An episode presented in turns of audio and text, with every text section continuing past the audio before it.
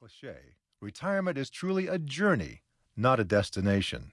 And by beginning your journey today, you'll be a seasoned and happy traveler when you finally pass through the retirement portal. The four things you need in retirement. Let's look closer at those four factors that are so important for a happy and satisfying retirement money, health, a network of friends and family, and engaging and enjoyable activities. We asked co author Jake Warner how he devised this list. We settled on this mix of successful characteristics by following several approaches. The first was common sense, looking at out there at the world and seeing what really works. The second, we looked at just a boatload of scientific studies from around the world. And finally, and most important, we talked to a lot of successful seniors, people who are Energizer bunnies, having a great life in retirement, doing interesting things. And we asked them, hey, what makes you so successful? And in, through those interviews, in depth interviews, we're able to share the kind of, I don't know, down and dirty kind of details of seniors' life, things that work, things that don't work. And, you know, that's really the heart of the book. The first element needed for a successful retirement is money. You can't retire happily without money, right? Like financial guru Suze Orman says, nothing more directly affects your happiness than money. Or maybe rocker David Lee Roth said it better.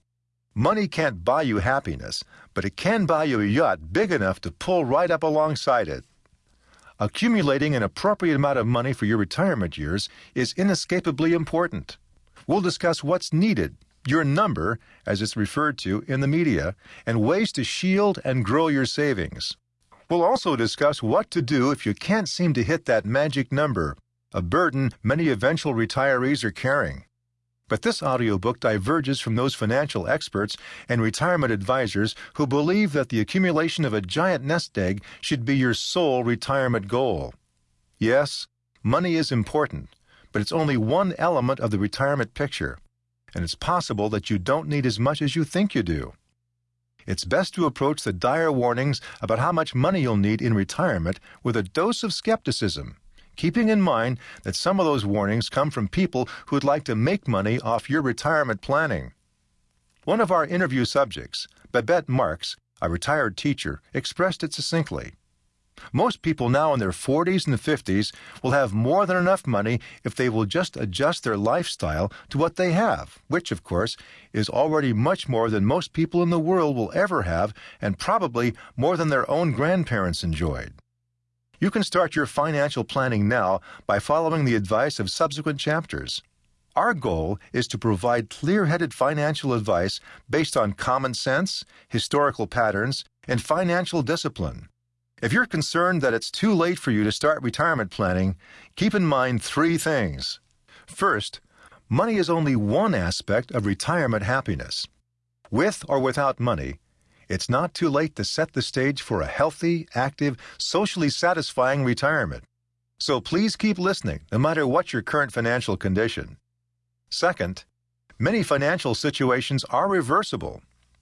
Even if you're drowning in debt, there are approaches that may help, and we discuss these later in this audiobook. Third, you may be able to work it through. For a lot of people, retirement will include some sort of part time or full time employment.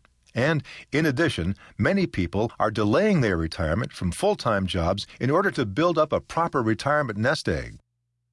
The second element that's essential for a happy retirement is good health. You may believe that by middle age, it's too late to reverse the damage created by an unhealthy lifestyle. Not true. Miriam Nelson, associate professor at the Friedman School of Nutrition Science, told USA Today All the research shows that what you do now is far more important than what you did when you were younger.